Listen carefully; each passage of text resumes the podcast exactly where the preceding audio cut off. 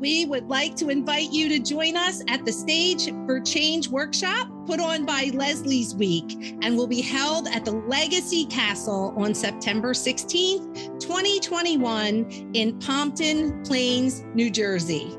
The mission of this workshop is to give our Leslie's Week Stage 4 metastatic breast cancer honorees a voice in their diagnosis, treatment, and living results by increasing their understanding of the language in communicating with those who treat them in their quest for longevity.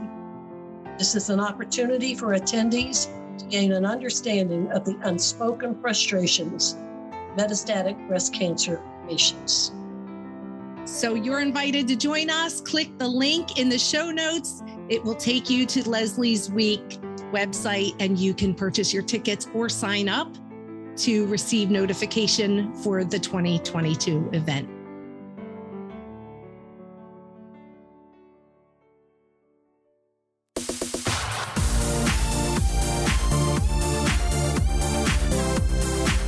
Success looks so easy from the outside, but all successful people have had to overcome enormous obstacles along the way. And in many cases, look failure right in the eye. Most successful people don't focus on the struggle, and rarely do they talk about it because, quite frankly, that's not what creates success. Join us here where we will chat with fierce female entrepreneurs and share the good, the bad, and the ugly of entrepreneurship and talk about the obstacles we have faced and how you can overcome them to reach the success that you desire. I am your host, Cami Lehman, and this is the She's Invincible podcast.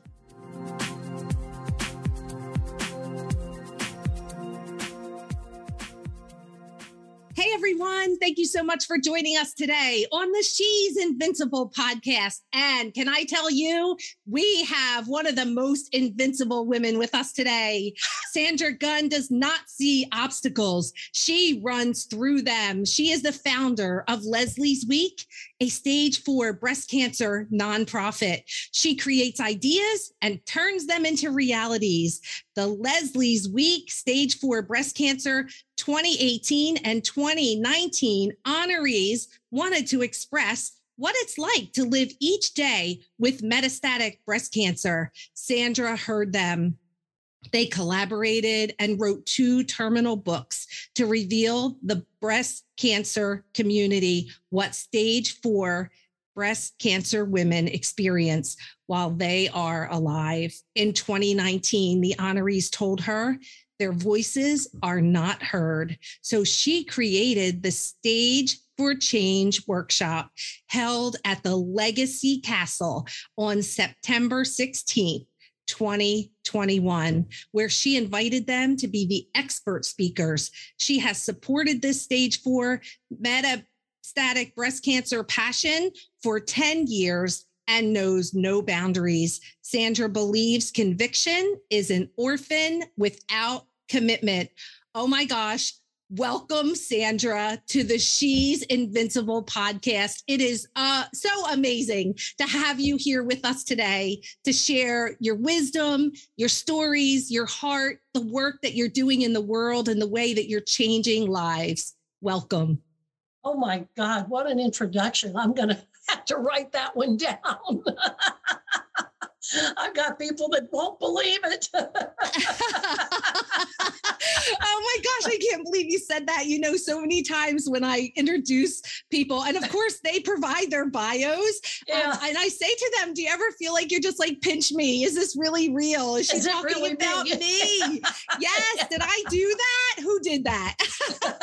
yes, you did. You did for all the women in the world and the families, and I just I'm so excited to have you here here and just talk about all of this and so much more today. Good. I am too. I think it's time for uh, stage four breast cancer to be recognized in a much larger platform than where it is now.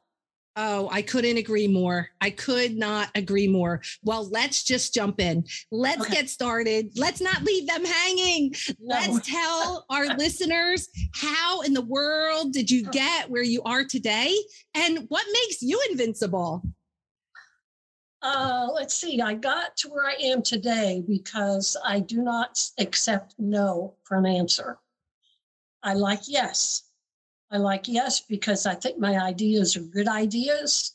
And uh, when someone says no, I convince them until they finally say yes. And you can ask my volunteers because that is how I operate and they understand that. I so. love that about you. I just love that. That's amazing. So tell us how you got started. Like, let's go back to like your education. What did you do? You know, what were some of your first jobs? Uh, let's see, my education. Um, I grew up in the South, so I went to University of Florida, got my BA, and then went on to Auburn University, got my master's. Uh, came out of uh, school, you know, with all kinds of great ideas, how I was going to change things, or at least get them to a place where they could change, and uh, entered the real world. Uh, where you have to work for a living and make money, and you have a job, and you have a boss, and you have peers, and found out I didn't fit very well because I always thought I had a better idea. And your superiors do not like, or I don't think it's not that they don't like you, it's that I think they're slightly threatened by people who are under them who might change something and they're not adaptable to change. So uh, I didn't last long in many jobs I had. which is kind of funny to me because every time I left, I grew. That's right. Isn't that funny how that works? They're just stepping stones. You That's all they have are. To be in the same place forever. Yeah. So okay, so let's talk about um, your teaching job. Oh, I uh, I had several and ended up in one school um, that was uh, the time that was the time of um, President Kennedy, and he was revamping education in the country. And they were offering a lot of mini grants, what they called mini grants. And they were $25,000 grants. And all you had to do is, if you had a great idea, was to write a grant proposal and submit it to the Department of Education. So my master's professor, who was Dr. Dawson at that time, said, Sandra, you write, go ahead and write a proposal because I was teaching and going to school. And uh, I'll, I'll be sure it's turned in and I'll review it, but I think you've got some good ideas. So I did. And um, at that time, the school that I was teaching in, they were doing a math grant proposal, which I didn't know at the time. Um, then they found out I was doing through Dr. Dawson a humanities grant proposal where I was well, I had conceived this idea that we take music and art and literature and drama and theater and, and combine it into a, a course that combined all of those elements of the arts so that children could see how they were all related rather than separate. Um, and I thought that separating them was unfair to the children because they should see how all of these elements that are artistic and creative elements combine to create life in an enjoyable sense. What is life without music? What is life without theater? What is life without art or books or plays or great poems? So um, you can see I'm still passionate about that subject. So yes. I wrote I wrote the grant, uh, and it went in, and um, unfortunately uh, for my career, but fortunately for that year that I taught that course, I was funded. And um, the higher ups got a little angry with me because they wanted the math grant funded. Um, but I thought one plus one is two, and it will always be one plus one is two. But a child's mind, influenced with music and art and creative endeavors, flourishes and that changes that human being. So I, I did the program that year and uh, my life was made somewhat uncomfortable throughout the entire experience. And uh, at the end of the year, I resigned uh, because they wanted me to resign. uh, they didn't. I, what I what I discovered after I resigned and sat there and thought about this for a while was that change is very very difficult to implement. People do not like change. They they like their little zone of comfort where they where they work or what whatever. Uh, and when a person like myself, who is a creative individual, comes in and says, "Oh, I got a better idea. Listen, why don't we try it this way?" That's a threat. So it was then that I decided that I had to become my own boss because I'd probably be the only boss I ever really appreciated. so I went. That's so great. That's so great.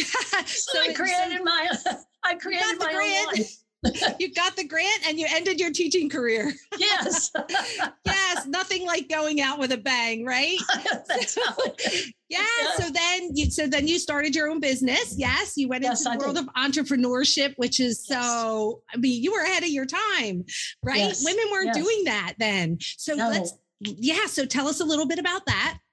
Well, I went into, I was trained in design, basically, and um, went into interior design, developed a company, uh, and met some really interesting people uh, and collaborated with, uh, as a matter of fact, a woman who's now a member of my board, Annie Chang, who is the uh, an entrepreneur who created Grove International, and her company uh, has contacts in China at all the big manufacturing uh, plants of stone. She's in the stone business, granite and marble and slate and quartz.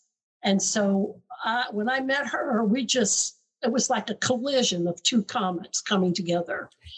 And uh, we just hit it off. And she did all the jobs I ever I ever got. She did all the kitchens, the tile, the floors, the bathrooms, countertops.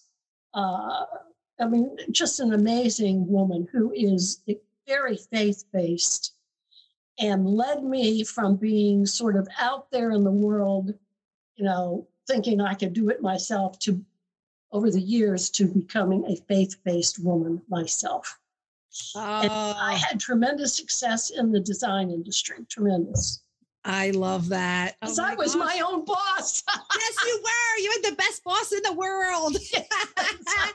That's the best thing about entrepreneurship, right? Yes. You can fire yourself at night and hire yourself back Self in the, the morning. morning. That's right. You can oh, make the God. coffee any way you want it. Oh my gosh. I, I love that. I wouldn't live any other way, Cami. Honestly, uh, it's so much more interesting creating your own destiny. And listen, I failed. Yeah, I had some setbacks. Uh, yeah, I got beat up sometimes, not physically, but you know what I mean business beat up. Yes. But through all of that, guess what? It was always my responsibility. I was I was the person where the buck stopped because I was the one who was in charge. So I had to grow. And every time I had a setback, I leaped forward into another dimension. And oh my God, what an exciting way to live. Oh, and it just gets better, right? So it does. Yeah. It does. So let's cross the bridge now. Let's tell everyone. I mean, here you are, the founder of this most amazing uh, Leslie's Week, and just oh. oh. my goodness, you know. And here you are, and it, you know, you've had the ups and downs of you know being a teacher, having your own business, in you know in design and now this. So let's tell our listeners about how you got uh, to this place. How I got to stage four breast cancer is a very interesting story. I was motoring along in my life, uh, reaching uh, some really interesting apexes and zeniths. Went to have uh, an exam, my yearly exam, got a phone call uh, and the doctor said, oh, We found something. Come on in, let's do a mammogram. And I hate those damn things. I mean, they just are, they're just horrible, but I had to do it. So I went. And there they put that machine down and crushed my breast. And they found something, but I didn't know it then. I got another call two days later, Sandra. Uh, I am sorry to tell you that you have breast cancer. And I went into immediate denial. I said, No, I don't have breast cancer. I can't have breast cancer. Well, you do have breast cancer. I said, no, I don't believe it. And I said, went through my little denial speech. And then they said, come on in. We want to do a that thing where they put a needle in and take a sample out, biopsy. Yeah. Yeah. And um, went in, and sure enough, it was breast cancer. So I said, okay, what do I do now? Well, you have to have surgery. I said, okay. Recommended a doctor, Dr. Tafra, who is an internationally known breast cancer surgeon, um, who is also on my board. It's interesting how I pulled all these people into my game. yes. Yes. And she, the first thing she said to me, which was very interesting, she walked into the exam room. My husband and I were sitting there, and she said, How do you feel about your breast? And I looked at her and I said, uh, Well, they came in handy when I was breastfeeding. I didn't know what else to say. oh, and so from awesome. there, she went into the discussion of having my breast, right breast was the one that had cancer removed. So we went into uh, where I was at Anne Arundel Hospital. Anne Arundel Hospital. Uh, they have a class called Gear Up, and you go to the Gear Up workshop, and this is where they tell you what your life is going to be like without your breasts. Because Cami, what defines a woman in our culture? Her breasts. You have to have breasts, right? And when you lose yeah. them, what happens to your self esteem? What happens to you when you look in the mirror and they're no longer there and all you have is scars? Mm. What happens to your husband when he looks at you? This is the woman he desires and he wants to procreate with. What happens to him? So there's this whole big thing about your breast that a lot of people don't think about. Went to the Gear Up shop. There were about 14 or 15 of, of, of us in there. We were all having surgery. And the nurse navigator said, Sandra, you start. And I hate being the first one. I like being the last. So I said, Well, my name is Sandra Gunn, and I'm having right breast removal, surgery removal, on April 4th. And I'm sure glad it wasn't April 1st. And it cracked everybody up, Cami, and it sort of broke the ice. And the women you could see started to relax. So I made fun of it you know, because everybody is so serious in the room. And as it turned out, every woman in there was stage four except me. And I didn't know that. I found that out as I got to meet them because I'm a people person. I like people, even the bad ones. I like them too. Uh, and I would ask them, trying to find out for myself because I had breast cancer what is your greatest fear? Because a lot of them had already been through a lot of stuff, chemo and radiation and drugs and everything. And they said, What will become of my children when I'm gone? Who will love them the way I do? And I was so taken aback that every single one of the 14 in the room said that to me. What will become of my children? Who will love them like I do? And I'm a mother. And that struck me so intensely because I had never thought that way. What will become of my sons when I go? And there, all of them had little biddies. My sons were grown, but they all had little biddies, like little chicks, you know, and little duckies. Yeah. So um, I had my right breast mastectomy. I uh, was re- I was rehabilitating through the summer. Uh, I had put my interior design business on hold till I got through this. And winter came and it was snowing in January, and I had this idea. I said, why don't I write a, a, uh, the 1023 IRS form for a nonprofit? And I sat down at my computer and I went to IRS. I pulled it down. I looked at it and I went, holy cow, I can't do this. I can't write this. It's like 500 million pages you got to fill out. So I sat there and I thought, okay, do I hire an attorney? Do I hire a CPA? What do I? And a little voice, Cami, I'm not exaggerating, a little voice inside said, start with number one. Question number one. And I mentioned to you in a previous con, uh, conversation that I'd seen a movie with Alec Guinness, uh, Bridge Over the River Kwai, where he had these orphans. And uh, I can't remember the woman who was the teacher, orphan keeper. And all the orphans were standing there, little Chinese orphans escaping the Japanese. And they looked up and, and she said, how, how can we cross that mountain? Well, it's we can't cross that mountain. And he looked at all those children and he said, We will cross that mountain one step at a time.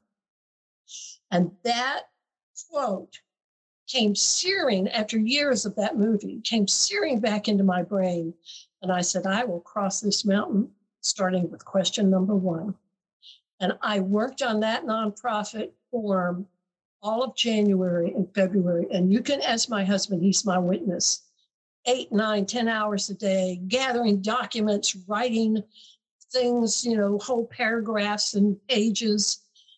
And I finished it February uh, 25th, took it to my CPA and said, hey, because she does that kind of stuff. I said, Karen, read this for me. And was in her conference room for two hours. She went page by page because she's an accountant you know they do, they deal with statistics and numbers so she's not going to miss a sentence. That's right and she, little detail. Yeah and she read it and when she finished she stood up and she looked at me and she said who wrote this?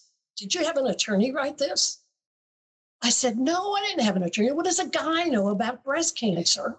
I wrote it. I said is it bad? Should i should i forget this idea? She looked at me and i swear to god she said Sandra, put it in a FedEx overnight package today and you send it. You're going to get funded. You're going to get approved. That's what she said. You're going to get approved. Unbelievable. And then she said, but it'll be two to three years. You have to wait because it's a process, or, or one year, two years. It's going to be a while. And I submitted it February 25th. And on September 9th, a few months later, six, seven months later, I got a letter from IRS approving stage for stage for metastatic breast cancer nonprofit, Leslie's Week. That is amazing. It almost seems senseless to even ask you what makes you invincible. Holy smokes. But let's go there. So tell our listeners what makes you invincible. As I think about it, I think what makes me invincible in every every single thing I do in my life is that when I make a commitment, it's it's like driven down into stone. If I make a commitment to a human being, they can count on it being fulfilled. And when I made a commitment to those women in that Gear Up workshop that I was going to try to do something, I did it. I formed a breast can- a stage four breast cancer nonprofit that I was going to serve them and it's called commitment. And I mean commitment in every sense of the word. You live it, you breathe it, you think it, you feel it, you eat it, you drink it every day. It's in your blood, it's in your mind, it's in your thoughts, and it never leaves you until you finish it. And that's how I live my life.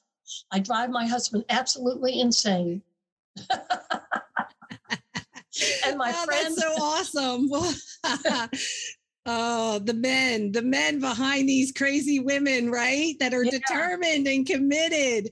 Yeah. Oh my goodness. Commitment is is crucial, and and I think if you're committed, first you have to get, create the idea, then you have to commit yourself because as you're creating as an artist, as I'm making the creation, I'm committing every step of the way of the idea. And once I get to the place where I say, okay, now how do we do this? I'm so committed to it through the thought process that I can't turn away from it. And I do it. I love that. And you know, our topic today is do not do the possible, do the impossible, which I yes. love that quote from Audrey Hepburn. She said, Nothing is impossible. The word itself says, I'm possible. Yes. And you just set the stage so beautifully for our next part, which is like what I what I call activating beast mode, right?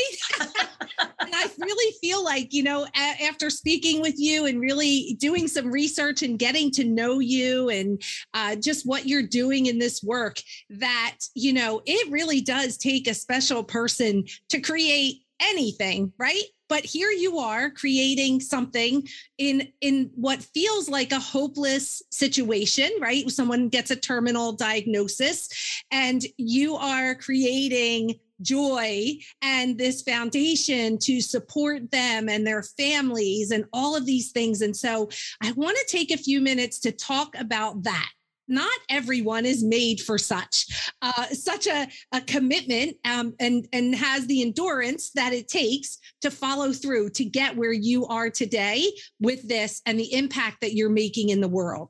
So let's talk about what I call beast mode and you call you're just you don't take no for an answer, right? You right. there's nothing. You drive through the obstacles, as you said in your bio, and that you do not take no for an answer. And that there is a lot that goes into that, right? That's that's like a muscle that you build, right? Not everyone is born with it, but they can develop it and they get stronger the more they practice. So I would love to spend a few minutes just talking about how do you do that? Like and you started with the first step it's the idea right? So step one is like that message that you got in that class that you went to the gear up class um, and after your surgery you know the message to start this foundation. So there was your thought. So let's go from there to how did you do this and how did you keep yourself on track mentally, emotionally while you were still healing? I mean, this is huge. You're still healing from a major surgery that you had and having treatments and things like that. And yet you are focused on the rest of the world who's going through this. How did you do that? Tell us. I'm a mother of two sons. And I don't think there's anyone in the world I love more than those two sons.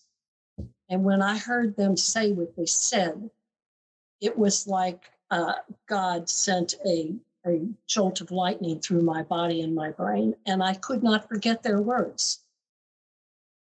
So that is what propelled me into this idea. And remember, I'm a creative person, and when I get an idea, it, it's important to develop it. You just, a lot of people have ideas, Can Very few people can turn those ideas into realities. Those people are the ones who have commitment. They think of something, they develop it, they, they commit, they're committed to it, they make it a reality. So I had this idea. I'm a mother. I developed the idea. Uh, through the development of the idea, I had to do several things. I had to discontinue my interior design practice because I couldn't do that and do this, which meant I was without income, which was okay because I always find a way to pay the bills. Even if I have to take my tambourine down on the corner with a little tin cup. somebody donates. yes, I somebody keeps me. Somebody keeps me alive, and in this case, it was my husband. He he kept me alive. Um, and from, I mean, those are hard choices. You have to make hard choices. You have to have uh, a sense of honor, a sense of commitment, a sense of determination and you have to not listen to people who tell you you can't do it. When somebody says, and there were several when I was developed, when I started, when I launched this nonprofit, oh, Sandra, you can't do that. How are you? Questions like, well, how are you going to do this? And how are you going to do that? And what are you going to do if this happens? And I, I heard them, but I looked at them more than I heard them. And each one who said that to me, I looked at them and I thought to myself quietly, that's how they've lived their lives in doubt. That's what has stopped them from ever becoming to or ne- ever achieving their full capacity. Their questions are not for me. Those questions are for them. They're asking themselves, how do I, how do you do this, Sandra? It meant, how do they do it? How, well, you can't do this. They're saying to themselves, I couldn't do that. So I analyzed the personalities that were giving me this um, this kind of uh, negative advice. Uh, and I listened and I was respectful and I went my way and I found others who said, Wow, that's a great idea. How did you create that? Oh my God, let me help you. And I found those people because people believe you when you speak from the heart, Candy. They know intuitively when you're a phony. They know intu- intuitively when you're just talking to talk, when your life is just chatter. My life is not chatter. And I don't do a lot of socializing because I don't have time, because I'm so committed to this cause. And I bumped into people that were sent to me in my path, and they became a part of this as volunteers. Volunteers, none of us get paid. None of us. So my husband, you better keep working because I'm not getting paid. they're so committed. They all have full-time jobs. They're so committed to the to the concept, to the idea. We have women who have been diagnosed as terminal. That means you're going to die. They have little children who are traumatized by watching their mothers in decline every day. They see them in bed, they see them throwing up, diarrhea, they see them not eating, losing weight, sometimes blowing up like a balloon from the drugs. The children are watching this. Husbands who love their wives, who are now deformed, who are scarred, who are um, in pain, and sometimes so unbearable that they have to rush them to the ER. These husbands, guess what they're doing? They're holding down a job, they're doing the laundry, they're packing the lunches for the kids, they're getting them to soccer, they're paying the mortgage, they're trying to stay afloat. And guess what, Cami? They do not tell their wives that they are fearful because they don't want her to be damaged in any way by their fear. So they hold all of this in. The husbands, become isolated, they become alone. They don't have anyone to talk to because they don't want to tell people, I'm scared out of my mind. And in one of our programs, The Hands for Givers, I saw two husbands break down sobbing because it's only for men. And they're in our program and they go into this room and it's just for guys. I have beer and wings and stuff that guys do and what they eat and drink, you know, football stuff and they go in there and they talk about we have people that get them to talk about this stuff so this is what you deal with when you're dealing with stage four metastatic breast cancer it is not her disease it's their disease it's a family disease and they are all dying inside in one way or another she's physically dying the children's little innocent souls are starting to shrink and they're fearful and they're filled with anxiety. And the husbands are heroes, but you can't see it because they hide it. And that's what this is all about the family. And by God, I'm going to give them the best damn vacations they've ever had. And they're going to have more fun. And they're going to talk about it for years. And those children will never forget it ever as long as they live and they'll pass it on to their children. It's a legacy. Oh my gosh. Oh my gosh. Okay. So that is, and that, you know, that in itself just really shows exactly what fuels you and yes. and what can fuel anyone that is working on a big big thing that's going to impact the world. Just just your passion that you just shared just right there is the thing that keeps you going every day when it doesn't look good when it's not fun when it doesn't look like you're gonna uh, I, oh my gosh you could not have done that any better. I am turned inside out right now. I cannot believe so let's do this. Let's. Oh, wait, wait. I want to oh, say oh, one going. more thing. I want to yes. say one more thing. Yes, yes. When you meet these stage four, and I know every single one of them, every single, they're not a number in this nonprofit. And when you donate to this nonprofit, you see exactly where every penny goes. Okay. So they aren't numbers, they're friends. And when you meet them, you're coming to the stage for change. I'm telling you right now, when you hear them and you meet them, your life will shift and you will be put in a different plane of existence because they are positive, they are upbeat, they are determined, they are passionate. They live every moment when their feet hit the ground in the morning out of that bed. Every minute counts, every second counts. They don't waste time because they know that's the only currencies they, they've got left before they die is time.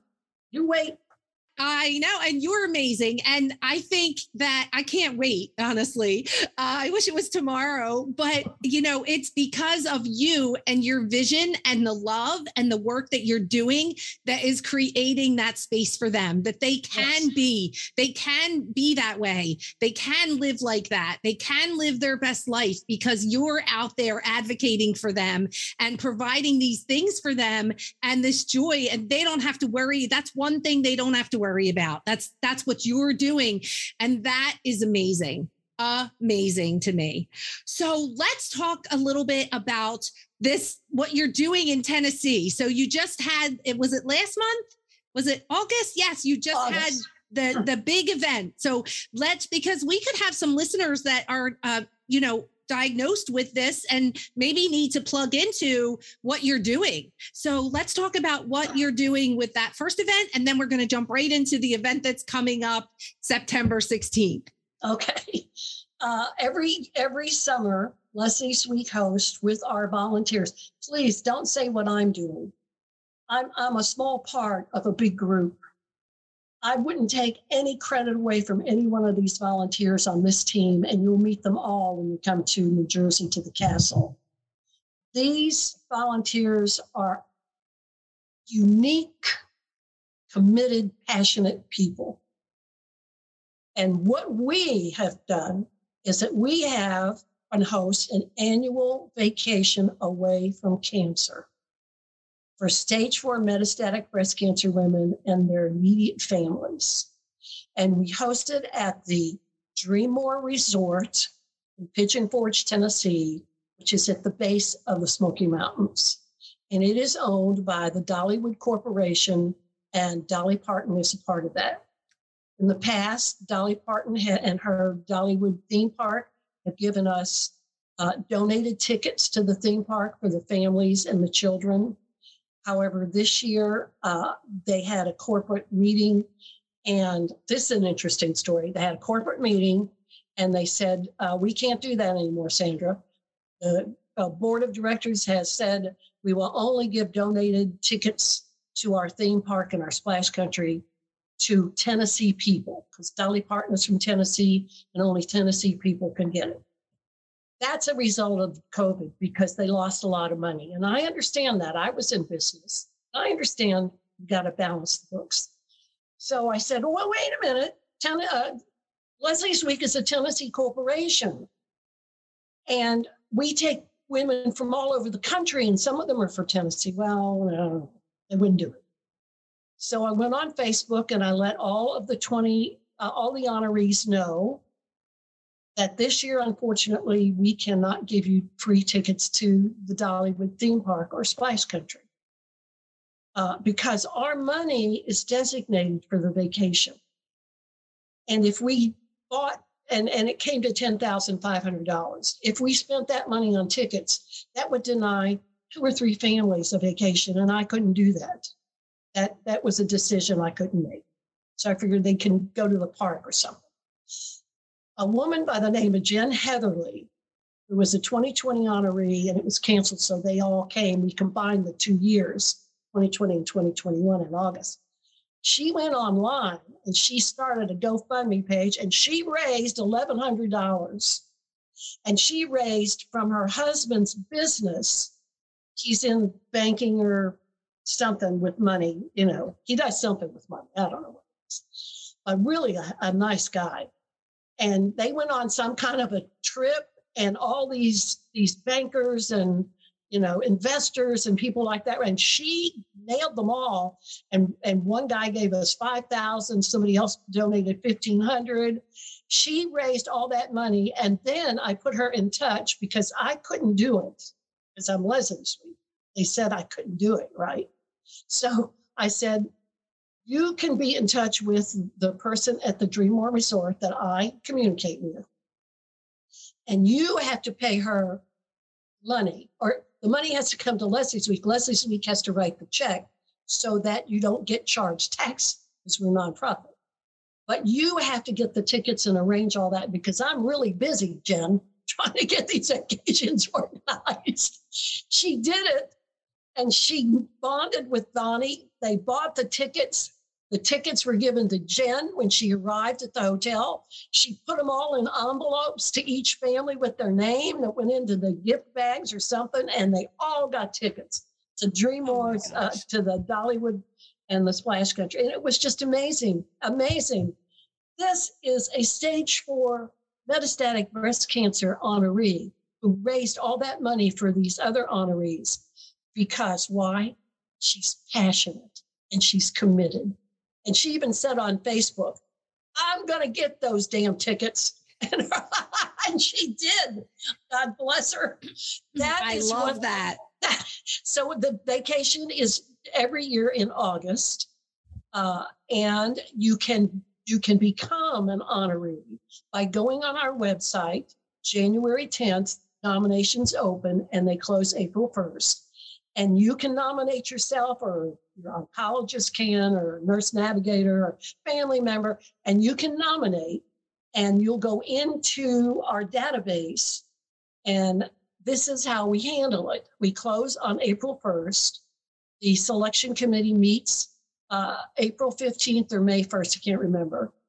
I'm not on the committee because i've got to read every nomination and verify their stage four because they have their doctor's phone numbers, etc. And so we have to call or communicate with hospitals to be sure they're stage four because in the past we've had some women who weren't, some women who weren't even breast cancer try to go on this vacation.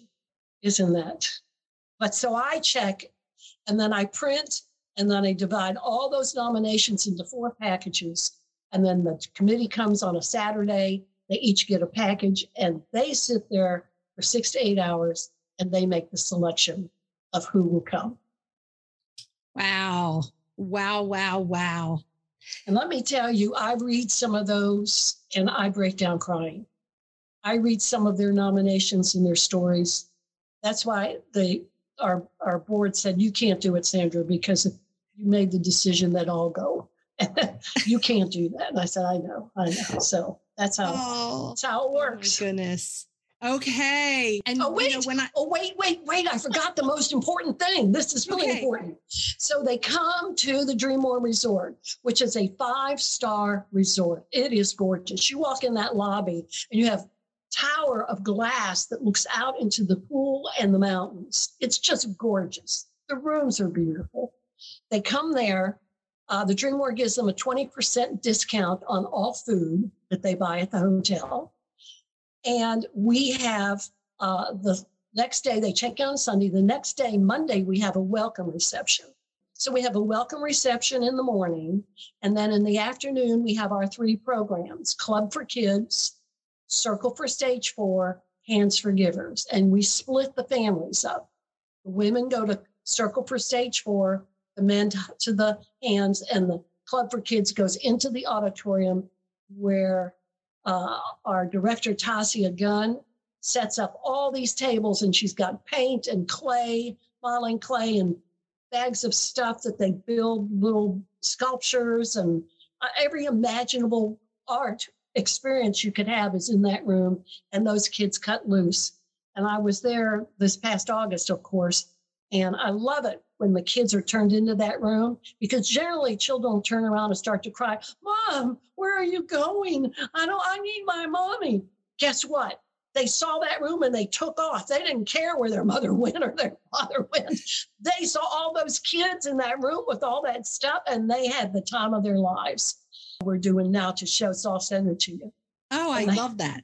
So the three programs are then for the each family member, and then on Wednesday, uh, then Tuesday is a family day. They go do what they want. Then Wednesday, we host a barbecue and music festival.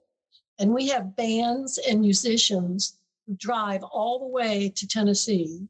Uh, the Holler Boys is one, they've shown up every year. And we had the Ted Yoder Band who came. And uh, then we had um, James Warwick, who is a one man band. He's hilarious. and they came, and all I paid for was accommodations and driving expenses, fuel, that kind of stuff. They donated their time and they played, did a concert for those families. That's the kind of people that show up talented, artistic, creative people donating their time when they could be making money somewhere else. And when it comes down to, it's not about the money. No. It's not about the money. I tried to give the Holler Boys a tip, they wouldn't take it. Adam Webb said, Sandra, we're not taking that money. I said, but it's just a tip. I just want to, no, you should give that to a family. Can you believe that? That's amazing, isn't it? It is amazing. And it, you know, what's amazing is that you started this and that it grew to your vision, yeah. right? And your commitment grew and attracted all of these amazing people that yes. wanted to be a part of something greater that you created. Yes. So when I, yeah, when I say you, I mean them because it was just that it, you were the one, you were the one who had the idea and the courage and just got it started. And I love just to hear how it's attracting amazing people that want to be a part. I mean, seriously, that's what happened to me. Yeah. I, I heard about it and I was like, wait, wait, I need to be a part of this. I need to, I need to do something. And so it's just an honor to have you here to be able to share this and to get it out to the world and just on a bigger platform. And so oh, yes. oh, it is yes. just my honor. And I'm one of those people that raise my hand and want to help too. Oh, um, great, great. Yes, I know. And I was actually thinking we're gonna we're gonna let's talk real quick. I just have a question about volunteers. Like, what if yeah. someone's listening right now and they're like, needing something to, you know, spend some time on, wanting to volunteer for something or donate, right? So there's always people can make donations, I'm assuming at any time to the yes. organization, right? To help fund some of this amazingness. So what what do you say about that? Like who are you looking for? What kind of people do you need? Is there a current need of someone that is particular or do you just need as many people as you can that have that giving heart that want to help? Okay, uh, we do need volunteers, but I have program directors. Jill Mundell is the uh, Circle for Stage Four. She developed that program, and she is the senior program director over all programs, but that is her program. And then Tasia Gunn, who is the Club for Kids director, she created that art experience. And then we have Hands for Givers, uh, which is a combined program that Jill and uh, others run. Stephen, my husband, runs that too. Uh, and if you want to volunteer, you let me know, and then I would send those requests to the proper program directors because they handle that. And I don't want to step into their, like Jill says, I don't want to cross the line. You know, that's their Love program. It. That's uh, right. That's right. Let them do their thing. They're good yeah, at let it, right? Them do their thing, and they know what they need better than I do. Yes, I'm, I'm up here doing the doing you know completing the idea thing. They're down there doing the reality stuff. Yes, right on the ground. We had I had an email several years ago from a woman called Barbara Pisano, who is in, located in New York. Found Leslie this week.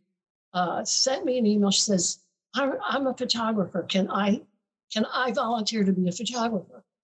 She's come two years in a row and has vol- and volunteered at her own expense to come to the Dream More and photograph the Club for Kids, the circle, the barbecue, and then takes those photographs back and distributes them to us so that we can build videos. So she just carved out her own niche, so to speak. That that's what she wanted to do, and she did it. And if you have if you have bands or talented musicians who want to throw themselves into an organization and become a part of our barbecue and music festival, I'll tell you right now, I'll pay for their accommodations if they're that good. And I will also um, feed them some barbecue free. and who doesn't like some good barbecue, right? Yeah, Southern oh, barbecue. yes, yes. Okay. Now, let's talk about the Stage for Change workshop that is being held at the Legacy Castle on September 16th. Oh my gosh, there's your brochure. Love, love, yeah. love. You have an entire day planned. So amazing. Tell us a little bit about what people can expect. Okay. Number one, we have 22 seats left, and I want those to sell. And I'll tell you why I want them to sell because we're not making any money. We never make money off of ticket sales. That covers like small expenses. Our, our costs are covered by our sponsors Gilead Pharmaceutical, Seattle Genetics, Daiichi Eisai, um, uh, Paxman, uh, Scalp Cooling. Those are our sponsors, and their money is paying for this to occur. So ticket sales is like nothing. I don't care about the ticket sales as far as the money. I want those seats filled. I don't want these stage four women and their husbands. Morning session is the women, afternoon session is the husbands. And they each have a topic and they've been working on them and they want their voices heard. And I don't want them up there at that podium speaking to an empty audience. We have 22 seats left. Please, somebody go online and buy those seats. Let's fill those last 22 seats so when they get up there and you know they're dying and they know they're dying, they have you to talk to. They have you to listen. They have you to share their stories with.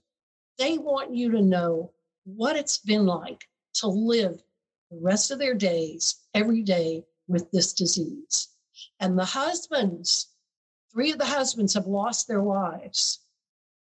And they want to talk about what it was like to care for them, what happened when she died, uh, how to talk to their children. How some of them never tell their children the mother's going to die. They don't know how. Then the father had to tell them. These are stories that are so heartfelt and so moving and so profound that it is worth someone's time to come and hear these stories because it will change your life in a way that will catapult you into another level of living.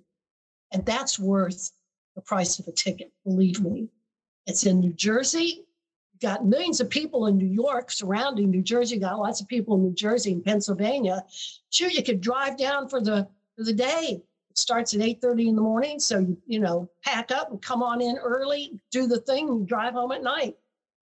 Or, or you can stay at one of the hotels. I mean i want to sell those 22 tickets and what is this about? I want to read to you the vision that this is about. Stage four mission to give our leslie's week stage four M, uh, MBC honorees a voice in their diagnosis treatment, and living results by increasing their understanding of the language and communicating with those who treat them in their quest for longevity. This is an opportunity for attendees to gain an understanding of the unspoken frustration of the MBC patients. That's the mission. The vision to host a workshop for Leslie's Week honoree MBC women and their husband caregivers are the presenters. They are the experts, Cami, not some PhD doctor somewhere. These people are. I agree. And whom and whose audience? The medical community, hospitals, oncologists, researchers, pharmaceuticals, nurse navigators, medical schools are the listeners to produce a stage for change workshop video of interviews with the presenters and attendees that is distributed widely throughout the medical communities and medical schools. This is their opportunity, as they expressed to me a long time ago, to have their voices heard because they said to me in a Circle for Stage Four meeting, Sandra, nobody listens to us. That's how Stage Four became a reality. Started it as an idea in that room in 2019, and now in 2021, we're going to do it. We're going to do it. Okay. Yes, you are. Hashtag no empty seats. Yes. Oh my yes. gosh. And this is annual now. Yes. So every year, uh, you're going to do this again and again, and yes. which is amazing. And it will be at the castle. Will it always be in September? Uh, well, we didn't want it in October because that's breast cancer month. August, I have that big event. So September was the in between kind of month. Amazing. Yeah. Amazing. Oh my gosh. I just love everything that you're doing and everything that you shared. Let's do this. Let's tell our listeners where they can find you. Under my desk. I'm hiding. oh my gosh. oh, you are you are my new favorite. Oh my gosh, that was the best answer ever. So the website is lesliesweek.org, right? Right. L-E-S-L-I-E-S-W-E-E-K dot org. And my email is Sandra at lesliesweek.org. And now, a word from our sponsor.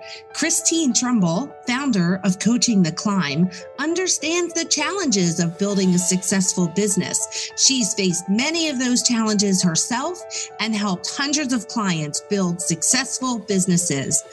With the launch of her new podcast, The Climb with Christine, you will hear the same advice she gives her clients, as well as conversations with experts in a variety of topics, including business health, relaxation, mindset, kids, and fashion. Check it out on iTunes, The Climb with Christine, and be sure to subscribe, download, and give her a rating and review.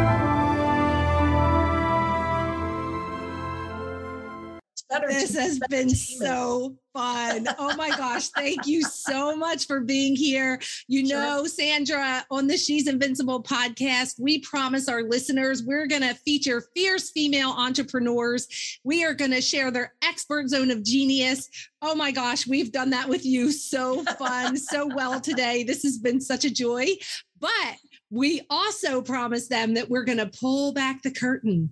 We're yes. going to let them in behind the scenes. You see, there may be women out there today that have a big dream or a big vision that they want to make an impact in the world, just like you did.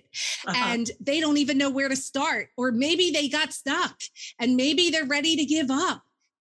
But we're going to share with them some of your journey right now, and we're going to inspire and encourage them to get back up and keep going. So, we're going to start with a story about the good. Could you share a story with us about the good part of your journey? Uh, yes. And I'm glad you asked that question because it began with in 2015. Uh, we had five honorees. That we were just getting off the ground, and we had five honorees. Uh, we started in 2011, but it took several years to get to get things rolling. And we had Michelle Moe nominated by a prestigious breast cancer center in Massachusetts. And uh, Michelle was um, Chinese immigrant and she spoke English, but it was haltingly. And I was sensitive to the fact that she might feel she wasn't communicating properly. So I called her and we talked, you know, and we were sending her to Fort Lauderdale to the B Hotel, which donated their penthouse. And we were going to fly her down there and her family, two children, husband, and she asked if her mother could go. And I said, of course. And we had donors. I, I put the word out to the donor community that I knew then, which was a lot smaller than now. And I said, I don't want this family going to the airport in a taxi cab or something because they don't speak English well. And I want them to be comfortable. So we had a donor who gave us a limousine to take them to the airport in Boston and to pick them up and take them home when they arrived. Then they landed in Fort Lauderdale. I called my my board member Annie Chang and I said, Annie, I don't want them getting off that airplane and not being greeted with a sign saying, you know, Michelle Moe family, because they may not know where to go or how to navigate through that airport. She said, I'll pay for the limo. So she got a limo, picked them up, took them to the B. When they were ready to go, they came back in the limo. So we took care of their transportation. She went to the B hotel and she has two of the most adorable little children you ever laid your eyes on. One of them for Christmas gave this to me. Is that adorable? That is adorable. That's from her daughter. Um, I I love it. I love it. So they went to the hotel. The hotel rolled out the red carpet, gift baskets, put them in the penthouse, the top of the hotel, with living room and you know balconies were for the ocean and the whole thing, and arrange trips for them, uh, tourist trips to you know go to this place and that place. And then um, the night uh, they were leaving the next morning, and I got a phone call, and it was Michelle, and she's crying. And I thought something terrible had happened. And she said, uh, Sandra, I'm sending you a picture. They, the B Hotel Beach Boys, can't, camera, you just won't believe this. I have a photograph of it. They did, they dug a big heart in the sand and they put we love you in the heart and the hotel called her and told her to go out on the balcony they had a gift and they saw that big heart in the sand now when i spoke to her in april she said they only gave me this was before the trip she said they only gave me two months to live sandra so i don't know if i can take this trip and I said, Michelle, you're going on this trip and you're taking those children because if you've got two months to live, you're going to give them this memory. You are not, not going to not take this trip.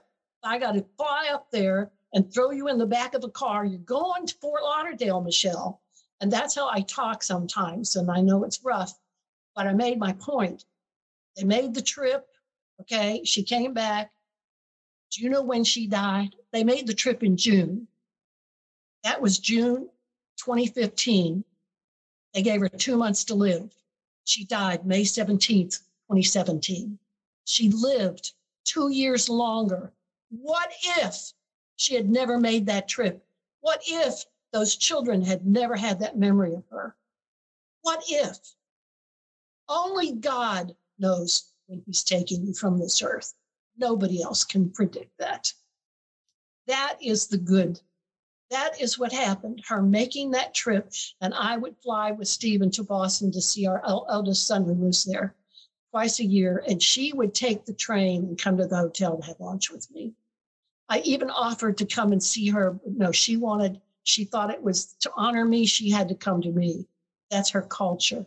Is that beautiful? Oh my gosh, what a beautiful story. Can you imagine if she did not take that trip? Like you said, like you when the doctors tell you you you still have to go with your gut. You have they yes. they're not God. They have no idea. They no. can't they don't know. I mean, they can do the best they can, but they don't know. And to discourage anyone from having that greatest time with their family is just Wow. Oh yeah. my gosh. I love your grit too. I love like you're just like you're doing it. You're I, going on that you trip. When I, yeah. When I need a boost, I'm calling you, Sandra. Oh, Please do. Oh, I will. Oh my gosh.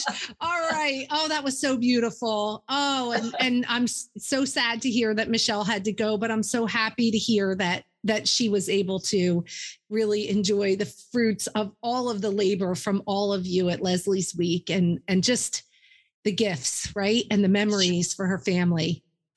All right, lady. Well, that was fun.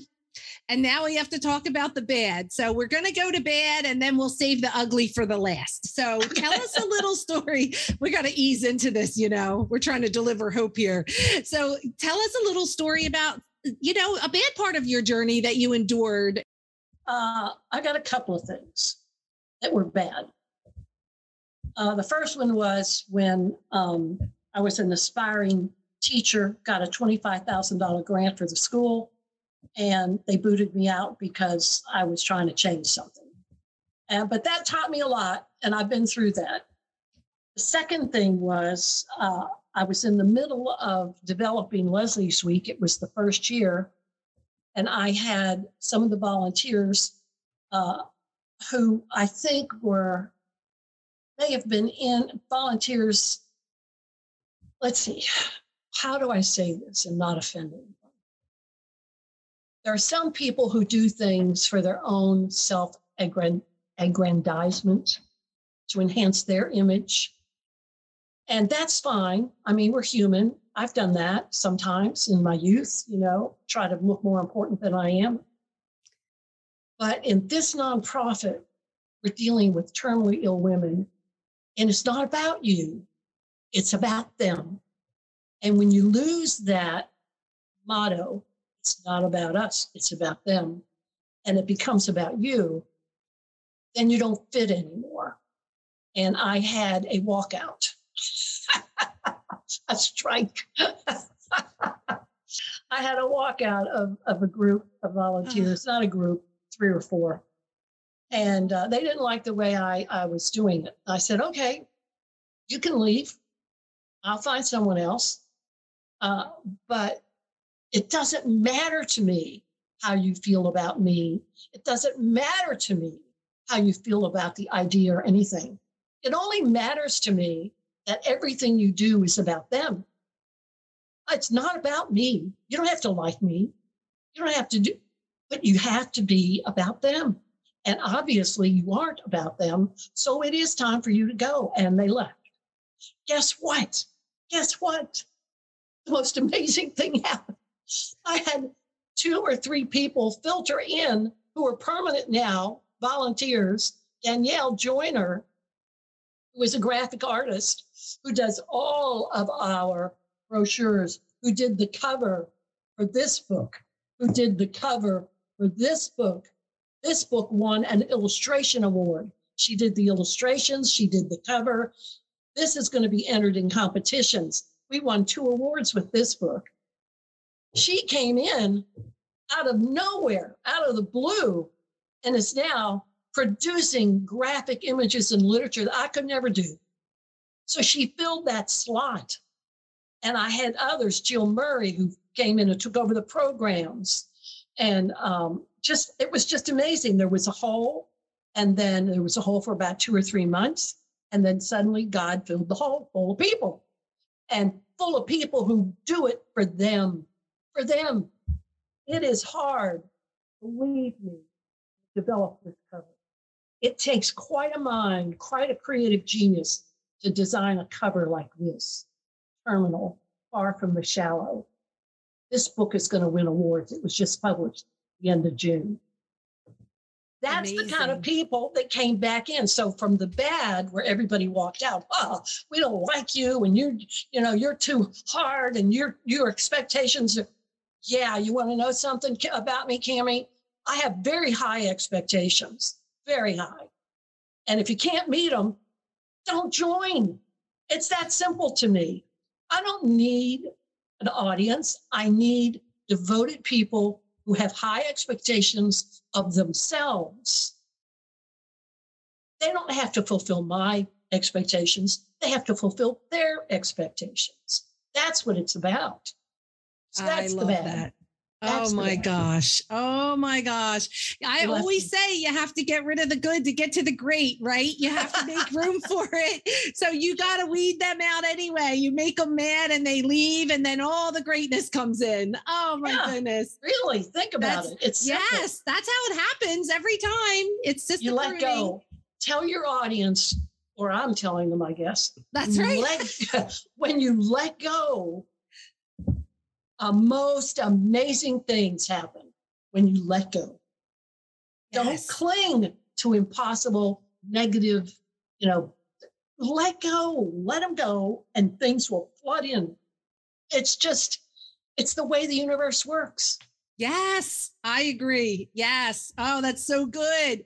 Okay, we're going ugly, girl. Let's go ugly. Let's tell these gals an ugly story. Stage for change. I had this vision. This is the idea part. Okay. I said to the honorees, okay, we're going to do a workshop or a conference or, you know, something, and your voices are going to be heard. Now we need a place. Oh, okay, there's the Hilton. I said, no, no, we're not going to a hotel. We're not going to a ballroom. We're not going to some place that does this. It's a commercial thing. We got to find a place that is warm, intimate, cozy. This is an intimate disease, ladies, and we want intimacy so people will listen. When you're in a grand ballroom of a hotel and you hear dishes clanking and servers coming and going and doors opening and closing, people don't listen. So we're going to a place that's like your living room. We just have to find it. And they looked at me like I'd lost my mind, which they frequently do look at me that way, but I love them anyway because I know they have stage four. So I said, okay, we're going to find another place. Da, da, da. Joy Ward stands up. She's New Jersey, stage four breast cancer. She's in this book with a with a photograph of her body, her back, what they did to her to save her. It's heart wrenching. And she said, I know a place. She says, I'm a Jersey girl, and I know the best place in the country. And I said, okay, speak up, Joy. She said, we're going to the Legacy Castle. I said, where the hell is that? She said, it's in New Jersey. I said, okay, uh, let's talk about it. So she told everybody in the room, all right. I go to school, my children go to school with the owner's daughter's children, and, and we're friends, and da da da. And uh, she said, it's the best place. It's, you know, huge venue and it's elegant and da da da. So I said, okay, I'll go, I'll Google it and I'll look it up. So I did. And I saw photographs of that place and I said, that's it. That's the place.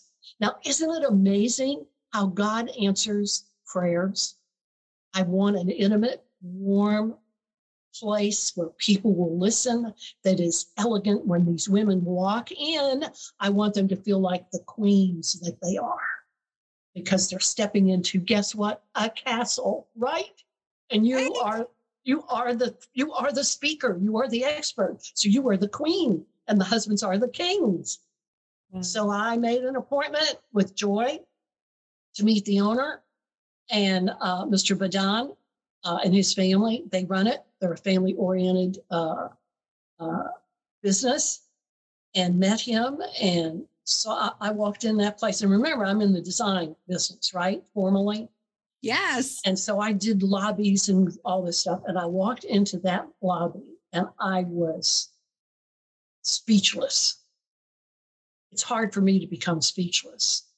It was so gorgeous, so elegant, so warm that I was I was out. I was like, who designed this?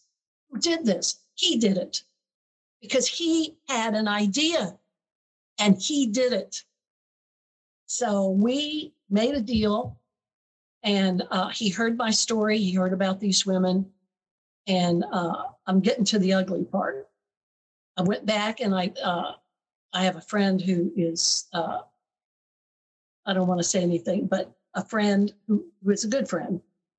I told him the story. He says, "The Legacy Castle." Now he's from New York and California. He does business, and so New Yorkers and Californians, right? They know everything. So, so he said, the Legacy Castle He said, Are you crazy? You can't, you can't do a workshop there. Well, they have weddings that cost half a million dollars. It costs like quarter of a million to rent the place. You, you'll never get in there. You know what? All you gotta say to me is you can't do it. And I can guarantee you I will get it done. And I made that deal with Mr. Badon. This was that was said to me before I met Mr. Badon. I made that deal with Mr. Badon, and you know what he said to me? I'm giving you this. I'm donating it for your nonprofit because what you're doing is amazing for these women. I did not pay $250,000 to rent it. He donated it. We're paying for the food and the service and everything. And we should because he's a businessman and he shouldn't have to take it out of his pocket. But he donated his castle to Leslie's Week because he's a good man and because he is a person who had an idea like I did and made it a reality. And he saw my passion and he saw my tears when I speak about these women and he bought it and he believes in it. And they have been amazing to him. You wait till you see how they set up the dining room, the the, the tables, the flatware, the centerpieces. I mean, everything is so elegant that you just want to. I want to go sleep in the damn bathroom. It's so beautiful. I'm not kidding you. It's gorgeous. So all you have to do is say, "You can't do that. Are you crazy?" Trying to make me feel stupid. That kind of comment, like I don't know what I'm. You don't know what you're doing. You're stupid. You can't do that. And he activated your beast mode. Absolutely. Absolutely. And my advice to your listeners is this beware the person who says you can't do it, because what they're telling you is they can't do it. You can do it, they can't do it. Okay. Oh my gosh, I love that. Oh, that's so great. Sandra, thank you sure. so much for being with us today, for sharing the story of Leslie's week and your story. This has just been amazing. I cannot wait to meet you in the oh, castle. Oh. Oh yeah. my gosh, I am so excited.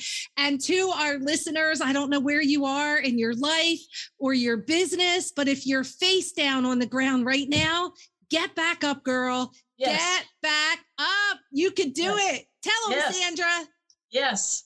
If you are committed, you can do it. That's all you need is a 100% commitment. And do not listen to chatter. Do not listen to your inner voice. Listen to who you are inside. You can do it. It's simple. Yes. Look at me. I Get never ran a nonprofit. I don't have any experience when I got this started, and I did it. Everyone can do it. Get back up, girl. You can do it too. Hey, thanks so much for hanging out with us today. If you were inspired or learned something new, please subscribe to the podcast, give us a review, and share us with your friends.